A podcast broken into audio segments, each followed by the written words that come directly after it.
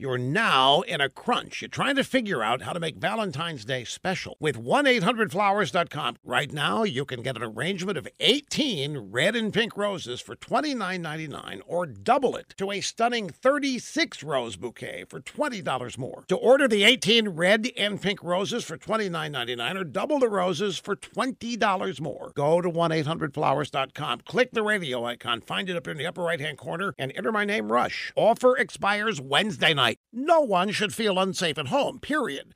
That's been SimpliSafe's mission from day one, making you and your family feel safe at home.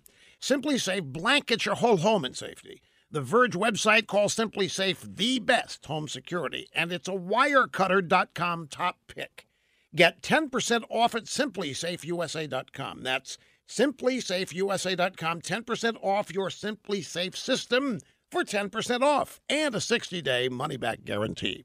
If anybody thinks that President Trump is worried about the growing list of Democrats who want his job, guess again.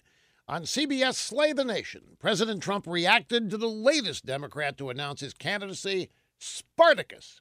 Trump said that Senator Cory Booker, New Jersey, has no chance of winning the presidency. He didn't base his assessment on focus groups or some complex political formula. Trump gave just one reason that he thinks Booker has no chance, and that is he knows him. Spartacus isn't the only Democrat Trump isn't worried about. So far, he said he doesn't see any announced Democrat who concerns him. He even sent well wishes to one of his biggest critics, Massachusetts Senator Pocahontas. President Trump said that he would love to run against Elizabeth Warren. As for Howard Schultz, President Trump says the ex Starbucks CEO doesn't have the guts to run. He's supremely confident, he's not intimidated, and anybody who thinks President Trump will be easy to beat has another thing coming. As to Spartacus, Trump says, Why do you think you can be president after you destroy a city? He's talking about Newark. It's a good question.